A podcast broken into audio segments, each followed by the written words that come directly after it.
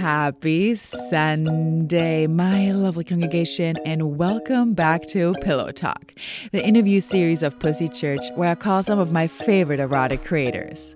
This is Laura, an erotica writer and the creator of Tales of Laura, which you can find at talesoflaura.com and at Tales of Laura on Instagram. And today I'm checking in with Vespa, a professional dominatrix and psychology student. We talked about how she discovered the world of BDSM, the connection between pain and pleasure, and how channeling your inner Dom can change our self image for the better.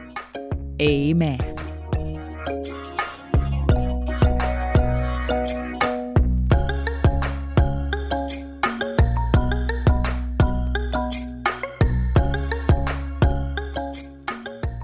Welcome, everybody. Welcome back to Pillow Talk, the special interview edition of Pussy Church, where I talk to some of my favorite creators.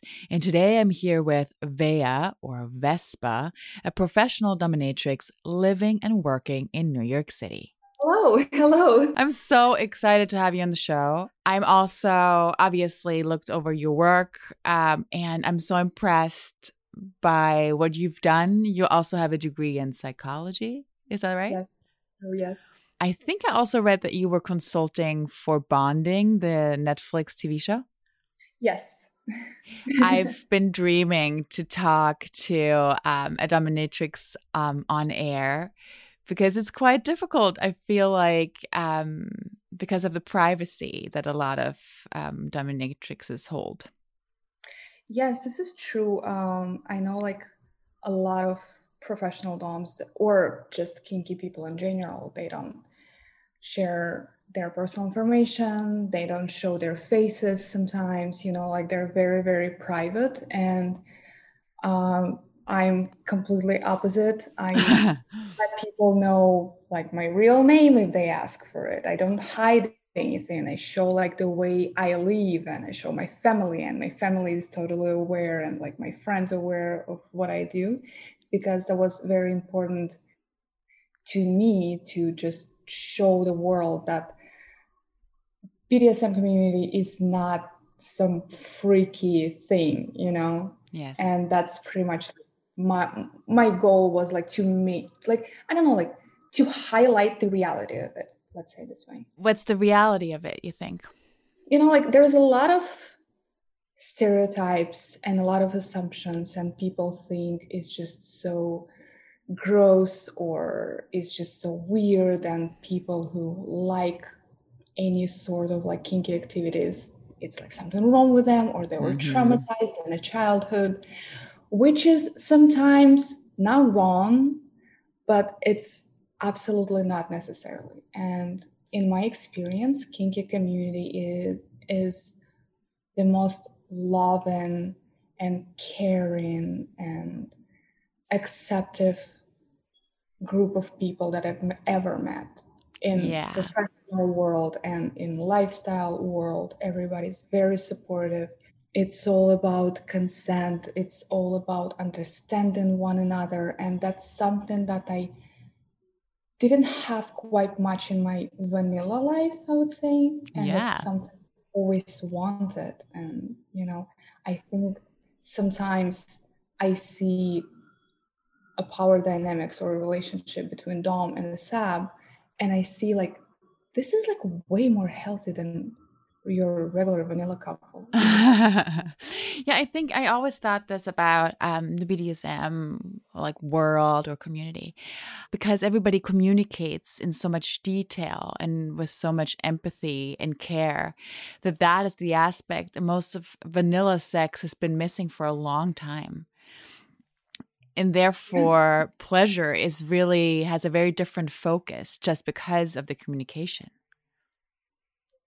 I think for vanilla couples, they kind of feel like they don't have to communicate too much because obviously, like, oh, well, I don't do anything dangerous, I don't do anything freaky.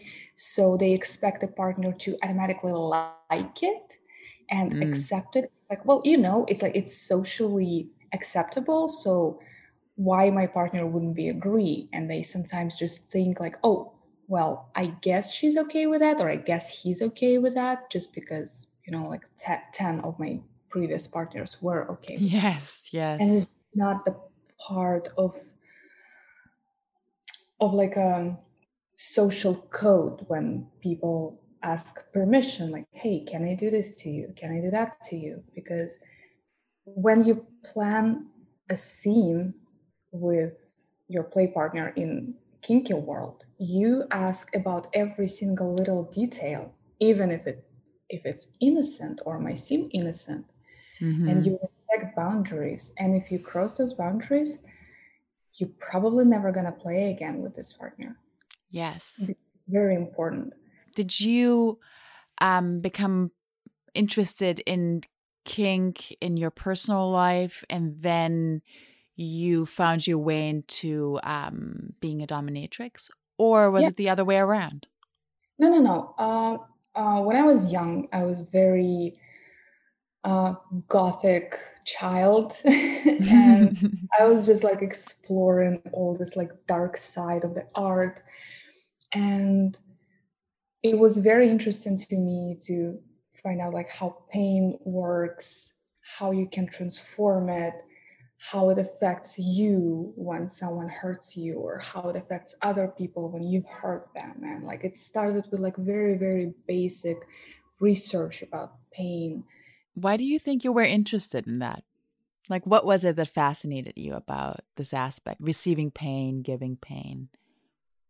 This is a very good question. I think because i grew up in russia and in 90s and people back then didn't really teach kids boundaries mm-hmm. and i remember when i was in a kindergarten i was fighting with other kids and like scratching them and biting them and uh, sometimes i was getting punished for that by teachers who would hurt me physically and i was like deeply upset about it and then i was mm. like okay but what if it wouldn't hurt me like how would i feel you know and mm-hmm. when you're a child you can't control much of what is happening to you from the outside and you try to cope with it from the inside you mm-hmm. know yeah how sure. can I, how can i maybe dissociate from this pain or how can i transform it how can i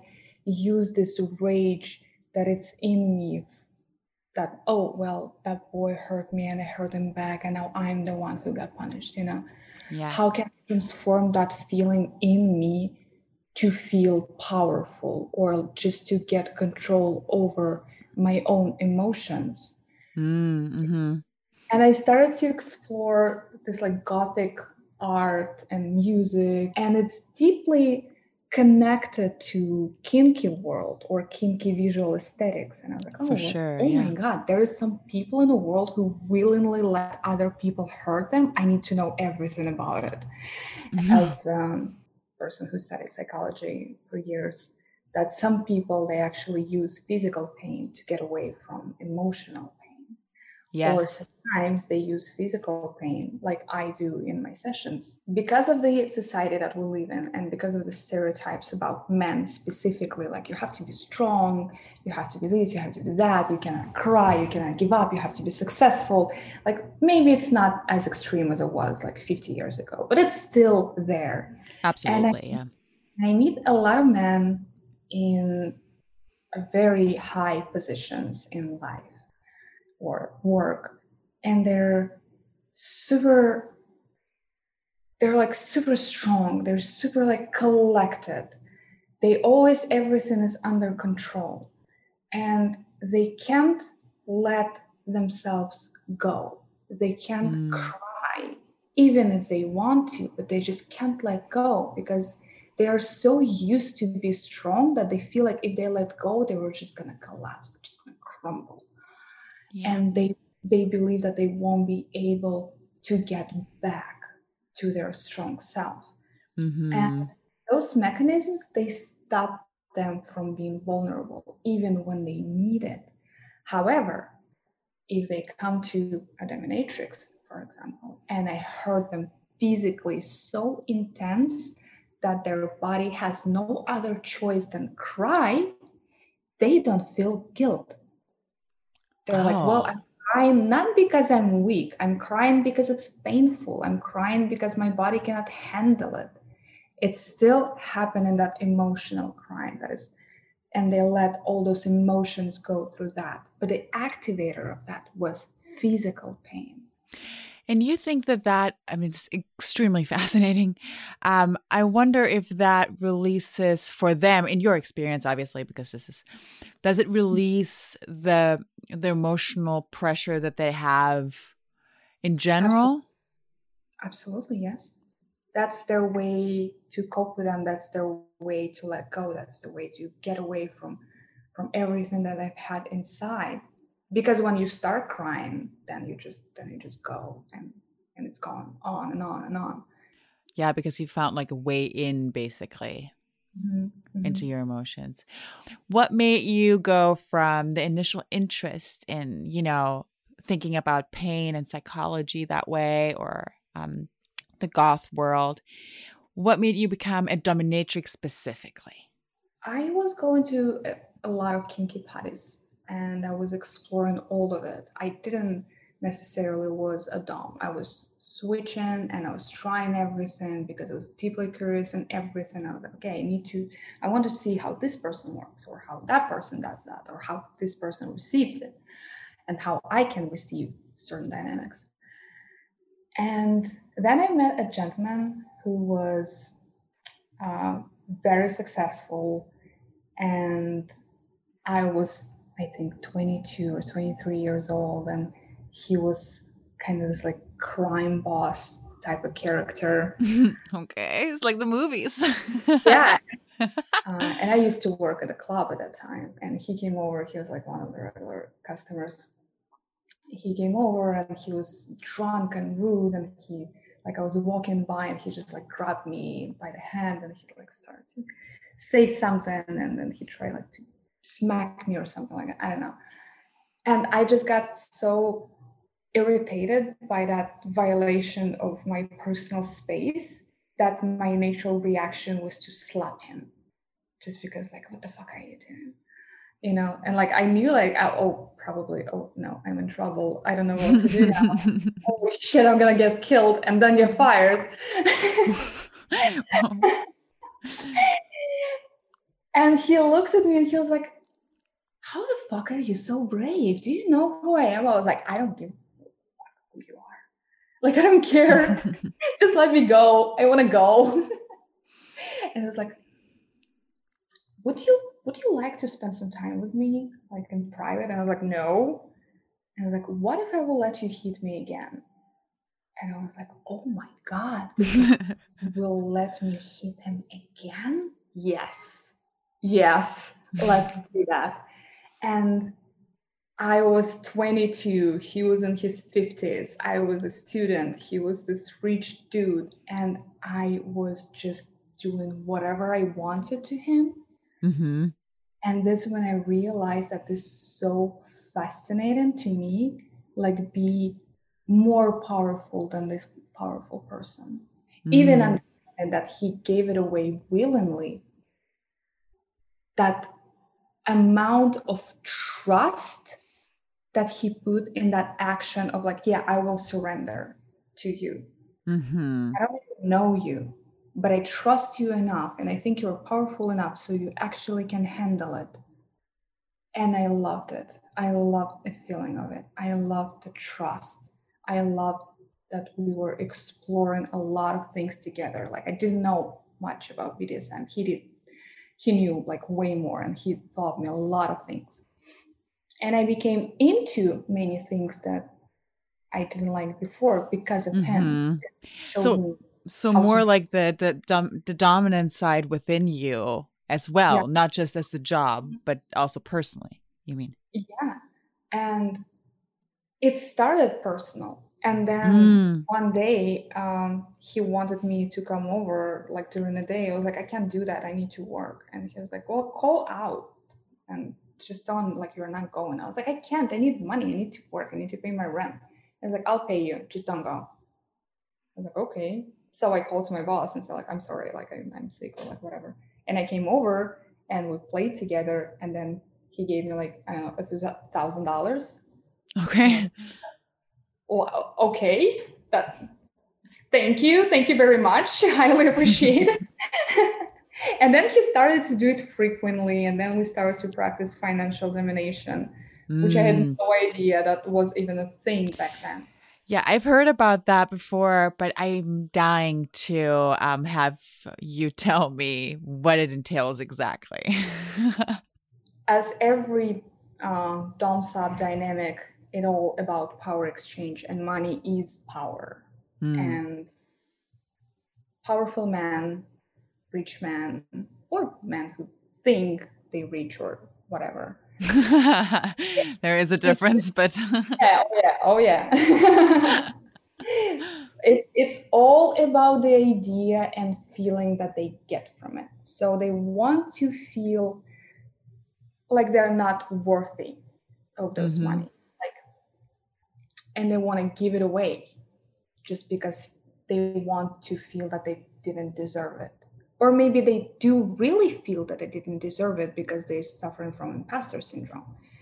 And they want over exaggerate that feeling so their psyche would fight back at some point. It's like well yeah i got rid of this money i made this girl happy that's fine i will go and continue working on my comfort level you know or sometimes they just deeply admire you and they just want to spoil you and they want to make you mm. happy and they see you as this goddess and they want to worship you and give you money and gifts and just everything possible just to show how much they like you and you can accept it and then you can say thank you or you can say like oh no this is not enough.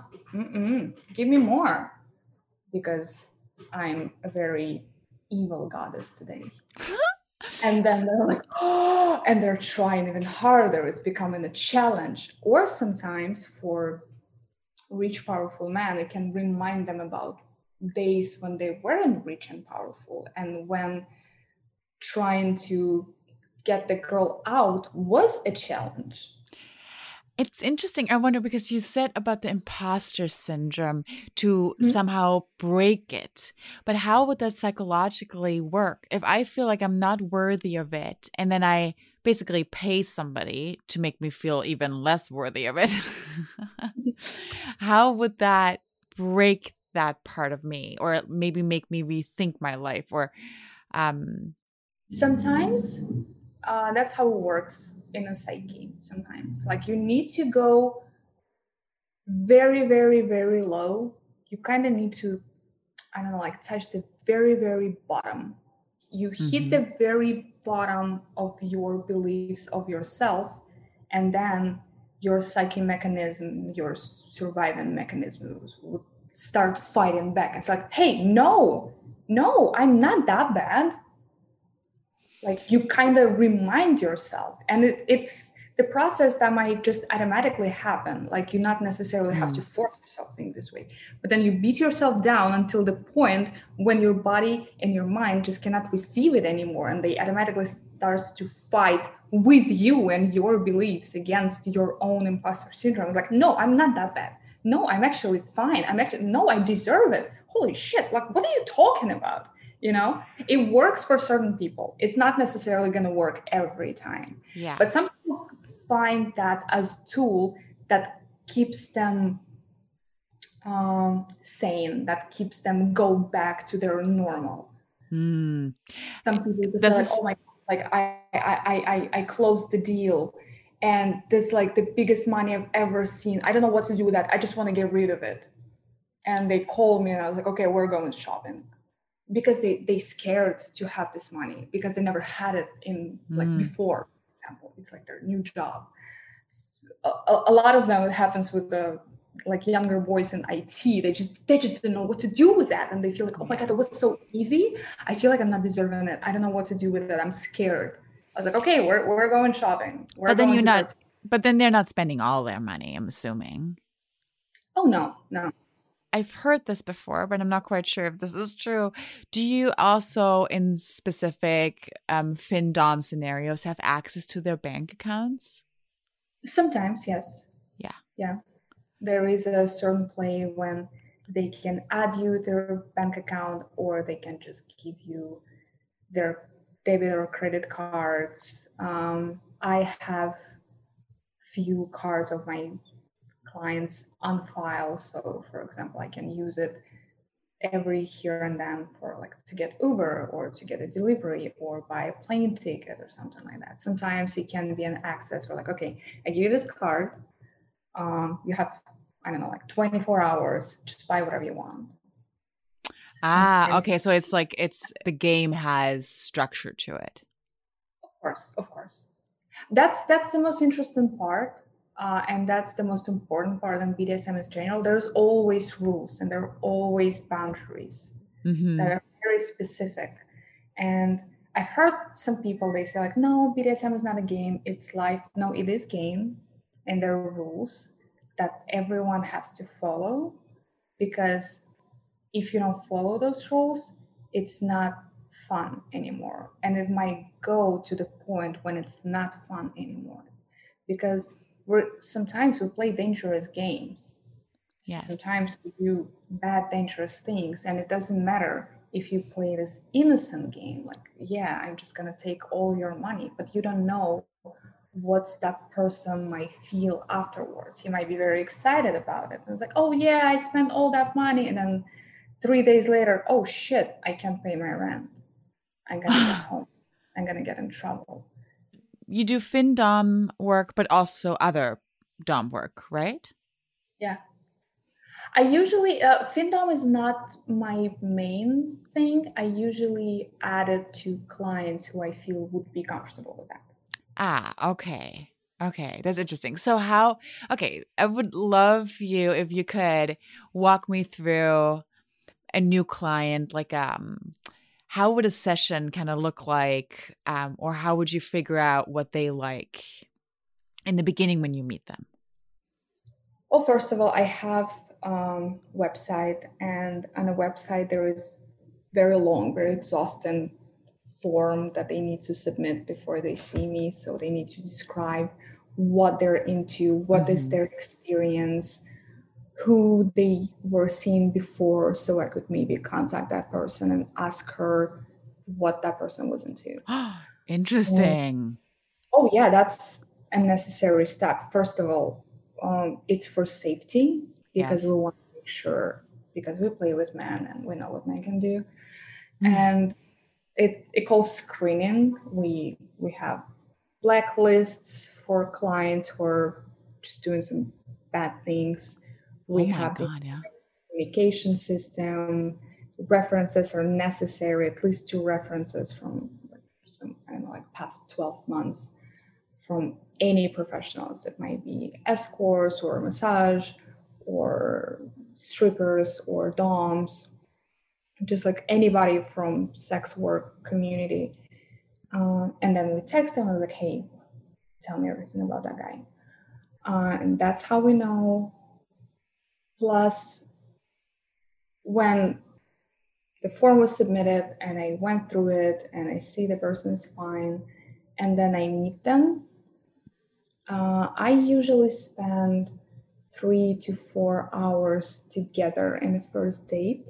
We go mm-hmm. out somewhere so they can get comfortable, so they can get to know me. Because I used to work in a dungeon and I've mm-hmm. experienced mm-hmm. that a lot. When client paid for just one hour, he comes over and only 45 minutes later he finally starts to get comfortable being in the same room with me because they're ah. deeply shy.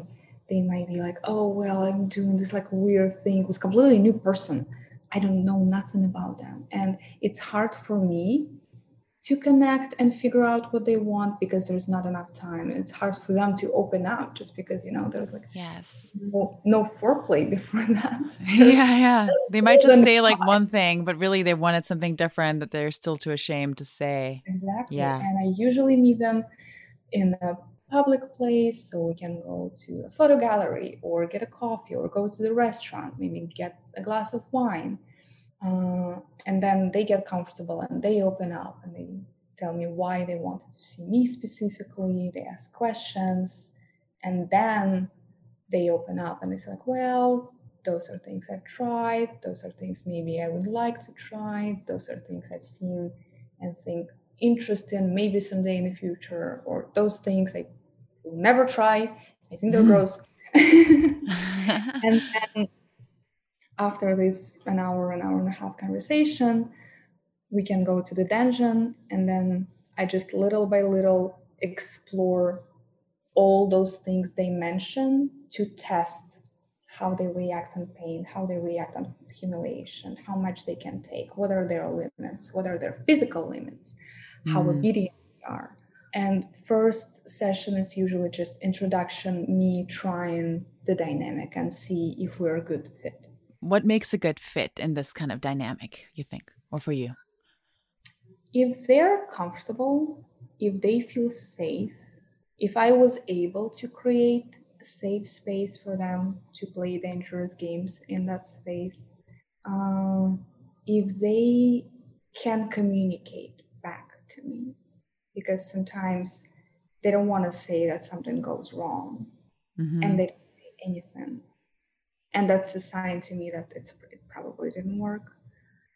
And to me, as a Dom, it feedback is very important because my pleasure from it is to see the immediate results of my actions you need to be able as like a sub or whatever or as a dom obviously but to be able mm-hmm. to step in and out of the game yeah basically it's what you're saying right like to be mm-hmm. able to get out of like step out of it and be like this is maybe i need a boundary here and then go back into the game or yeah. something. Yeah of course. Oh yes. that's that's all the time.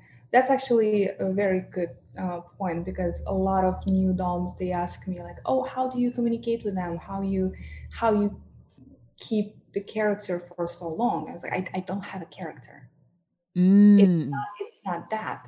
And you don't have to be scared to break the character. Sometimes you need to show human behind the character if you're mm. in and say like oh do you want a glass of water is this too tight when you show human it helps them to bond deeper.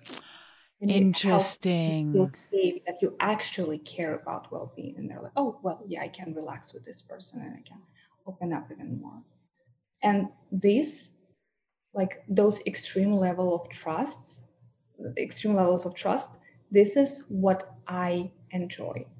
And when I do something and I see the result immediately, I see the reaction immediately that is my pleasure.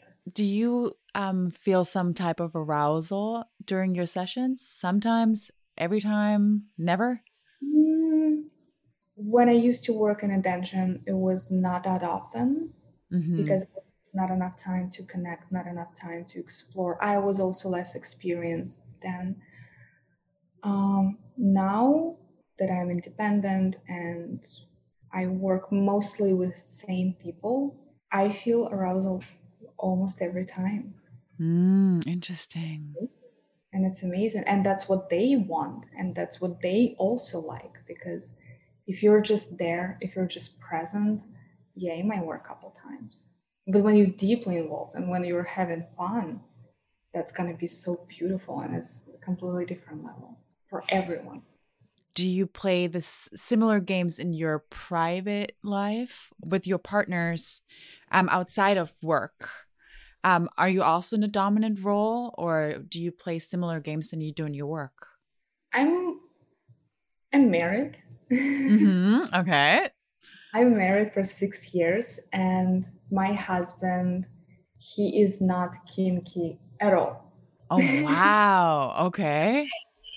He's just super gentle, vanilla guy.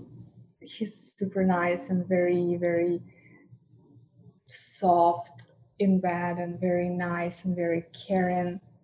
Sometimes, if I have a feeling that I want to play something like that, I might go to the party and play mm. with another person, but it's not frequent just because most of my desires in kinky world are not sexual, they're psychological.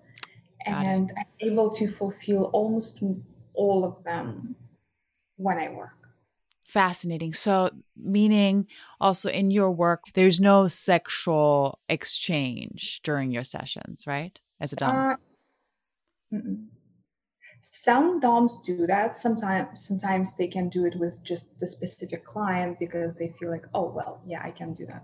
So it's not, it's not like breaking a rule. And mm. if I probably wouldn't be married and would have a desire to have sex with one of my clients, I would probably do that. I know like right now i can think of a two men who i probably would have sex with and i actually had a conversation with them about it but they don't want to have sex with me. No. Really? Yeah just because they're like i don't want you to be like I, I don't want to to ever get access to you. It's not oh, it would break the the game. Yeah it, it would break the game exactly. Yeah. With your partner though with your husband the the arrangement is that you don't have sex outside of your marriage but you can do your work. Yeah. Okay. I do sex with women. Uh-huh. But does he also um get to play with other people or is it all on your end Mm-mm. No, he's.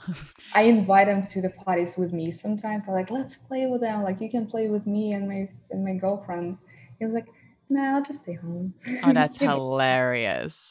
How many men would like kill for this opportunity? I know. I keep saying it's like, dude, you need to understand. Like you are in the amazing position right now. Like I'm begging you to go with me and have a threesome with another girl. And you're just like no, I feel like her go have fun. I'll just I'll just stay home. oh, that's hilarious. Living alone.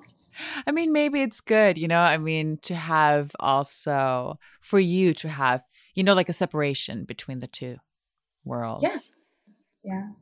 Regarding power dynamics, maybe regarding you studying psychology, mm-hmm. what what is your take on why people enjoy to be dominant or submissive on a psychological level? So many reasons. maybe they saw a movie and now it's the fantasy that was just transformed over time to something. Or maybe it was the trauma that they're trying to get rid of. Or maybe it was something that they just feel like would be fun. And or maybe it's because they they're so normal in their regular life and they want to just do something crazy. They want to feel free. They want to feel alive. They want to feel like yeah yeah this, like i'm this person now. Or maybe they want to become someone else. Or maybe mm. they want to explore themselves. Or maybe they want to feel powerful or maybe they just want to play a certain role i know for a fact that for a lot of women uh, being a dominatrix became a path to healthier relationship with themselves mm. with their bodies with their sexuality with their mind and beauty it's interesting i wonder what what the chicken and the egg there is, right? Because in some way, you are starting as the dominant, as seemingly powerful component in the game.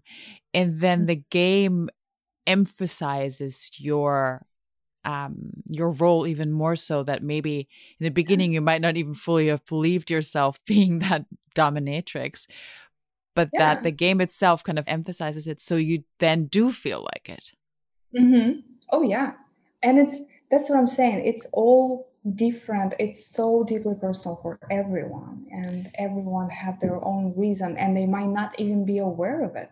Some people they yeah. deeply explore themselves, and they're like, "Oh, I want to know why I like it." I feel like for women, I don't know how what you think about that, but within our society, often women feel, I think, quite powerless. Oh yeah. So that role even though still in relation to obviously a man, right? Could help maybe that that feeling or give you more. Yeah, totally, totally. I remember I was doing online class um, during the pandemic for girls. I was just trying to tell them like you you need to find a submissive, and then you learn how to scream at him or yell at him and humiliate him. And some women told me that they never screamed at men before, or they never interrogate them, or never felt they have a right to do that. And I was like, mm. well, go train voice as a muscle. and then next time when somebody will violate you, it's not going to be this like shock when I was like, oh, I don't know what to do because I've never done it. It's going to be something that you've done before and you're going to be more comfortable to stand for herself. And then they gave me feedback a few months later and they were like, oh my God, it helped. I said something back to my boss when he was just screaming at me and I wasn't afraid because you you they trained that character, they trained that mindset. Mm. I was like, mm. hey, I'm actually powerful. What the fuck are you talking about? Shut up. you cannot speak to me this way. But as I'm saying, like it's it's always different. Some women they're already powerful and they just don't feel that they want to project this power on their partner or on their kids, you know, because those mm. are they're vulnerable they're vulnerable. They're but you mean there's they're looking for an outlet for that? Um, yeah, for that. Aspect. And then they find a play partner, and they're like, "Well, this is a desire that I have. This is a lot of power that I still have, and I want to release it, but I cannot do it to my kids, or I cannot do that to my partner." What are still some of the things that I don't know are dangerous or where you need to be careful within your job? Well, there's obviously always can be a risk when you see a new person, even if you do screening, because yeah. they may, I don't know, like cancel their payment if they paid you electronic, mm. you know, or if you don't know them and you're going to to their apartment somewhere in I don't know Long Island. Bring your friend just in case because I remember when I quit the dungeon and I started to see clients on the side, uh, I didn't have money to pay for the dungeon, so I was going either to their apartments or they were renting a hotel room. Mm. And my rates back then were very small, and I couldn't hire a driver, so I was asking my husband to go with me and wait for me. And we had the special system that I would be like, okay, so my session is like 90 minutes. If I will not call you after 100 minutes, this is the room number, call the cops. yeah. So, do you have, because we're talking about like clients having boundaries and whatever, do you have limits, like things that you don't, you don't do? Oh, yeah, a lot of them. And every Dom should have, and every sub should have boundaries boundaries are the most important part and boundaries are usually the first thing that we discuss when we meet it's like oh those are things that i don't do those are things i'm not comfortable for example i don't like any sort of medical play it's mm-hmm. or role play whatever that is kind of like a doctor's office nurses it's completely i don't know it turns me off okay interesting i don't like it um i don't have sex uh, they cannot kiss me, uh, like they cannot touch my face. Uh, on the kinks, I don't really have too many like strict boundaries on a kink specifically because mm-hmm. I've noticed that I personally sometimes might enjoy things with a very specific person yes. because there were like many times when I was like, oh no, I'm not doing that and then i would meet a submissive who would make that experience amazing and i'm like mm. oh my god. To it. And then i tried again with the other person. I was like nah it doesn't work. Oh interesting. Two questions i have there. The first is about submissive and dominant partners. In some sense right the dominant partner especially maybe in this scenario because you're also getting paid for it um is also there to take care of the submissive. So there's quite a lot of power, I feel like, in being taken care of. Yes, that is so true. It is about taking care about it is about to make them feel safe that they can let go on completely unbelievable levels that they want to make sure that whatever is happening to them it's never gonna go wrong hmm. Yeah. I think that a lot of DOMs missing is aftercare. Yes. When you when the session is over and you come to your submissive and you give them comfort and love and you tell them that you're proud of them, that they're amazing, and you thank them for the opportunity to do all those terrible things to them. Mm-hmm. Yes. To, to give you this power and give you this feeling. I know of BDSM aftercare, just I mean personal personal experience and everything. It's interesting to me that that is maybe in a professional community not seen as that important. Um, mm-hmm. Um, but it would also make sense that if you do do that as a dom, you might be very successful. when I used to work in a dungeon, my clients, after their time was finished, they were just running away from me without even looking at me. And I was, and then I just realized because of this dungeon culture, and it's like, oh, well, you have all this like minute by minute, you know. And I was like, okay, your your 90 minutes or your 30 minutes are over. Get out of here.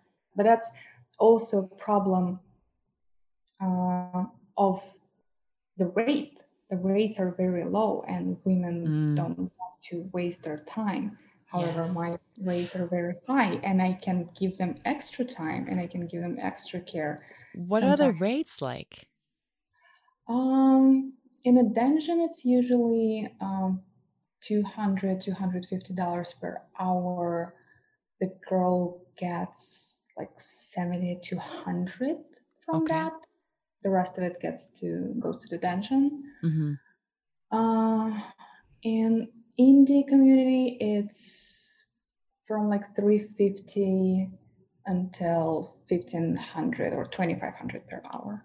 Okay. Yeah, the highest rate I've seen it was 2500 per hour. Do you charge different for different kinks? No, I don't. Okay. Some people do. Uh, okay. Some people might charge extra for like a golden shower, for example, or a public play. Uh, oh, I yeah. don't. I have a fixed rate. I also don't go by hour. Uh, I usually do like four hours minimum. Mm, okay.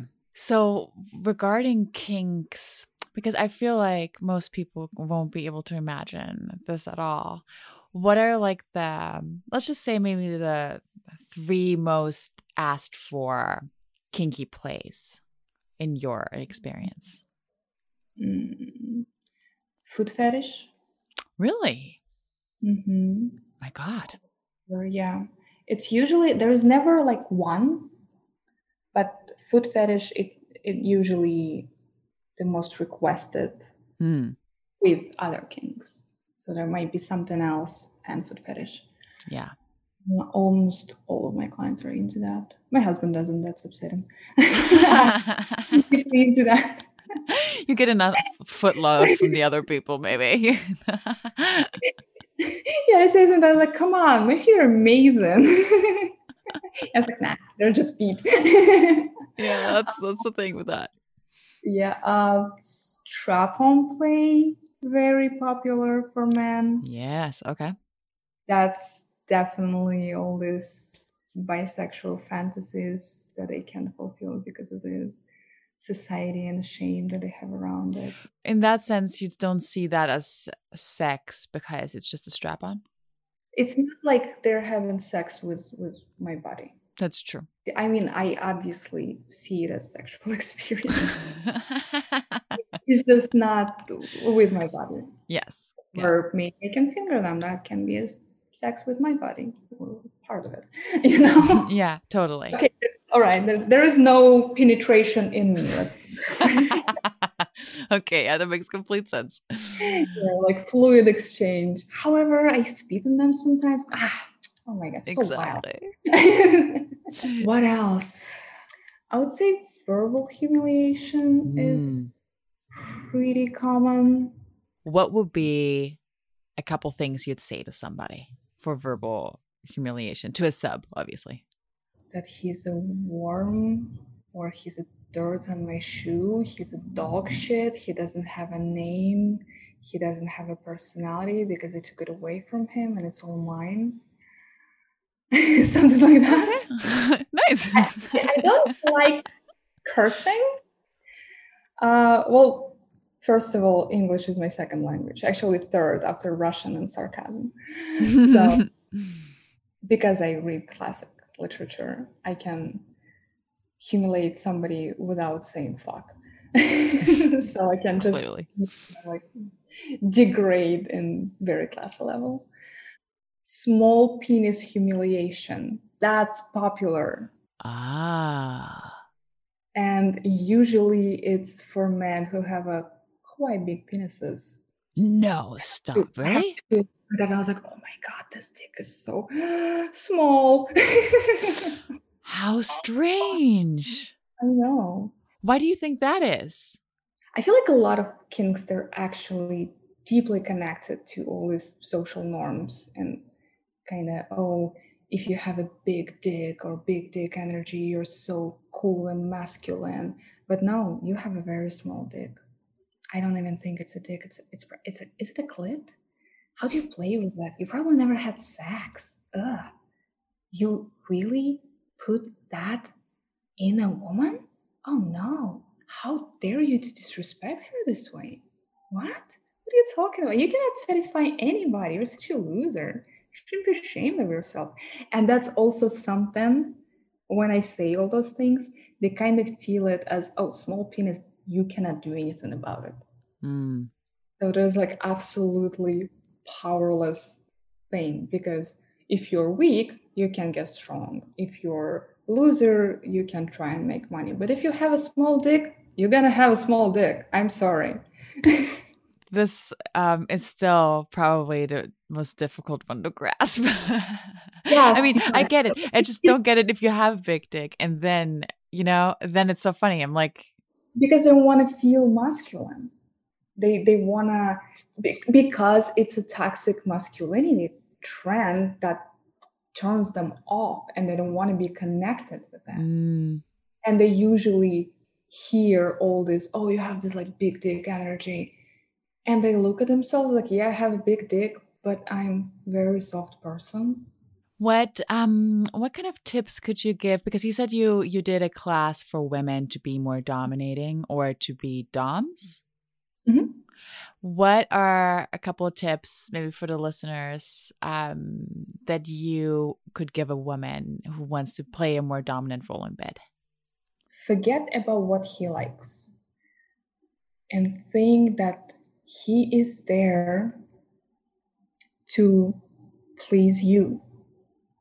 And that is all. And you don't owe him anything. You don't have to give it anything back. And just let him know that I'm a goddess and you worship me. And maybe, maybe, if you will do a good job, I will give you a reward. But you will need to try very hard for that. So keep that mindset. Love it. And maybe this will this will help. Mm-hmm. It's kind of like I don't you nothing, and I will give you pleasure only if I decide. And even if you will do a good job. I may still say no just because when I feel like it. I love it. This is great. I mean, this is also wonderful advice for, I think, just like being a confident human, right? Yeah, and having self respect and self worth. Mm-hmm. Yeah. You don't owe them anything. You just, you do you. You enjoy. You're perfect. You're amazing. You're strong and beautiful. And let them know. let them know. Now everybody wants to be a Dom after this podcast.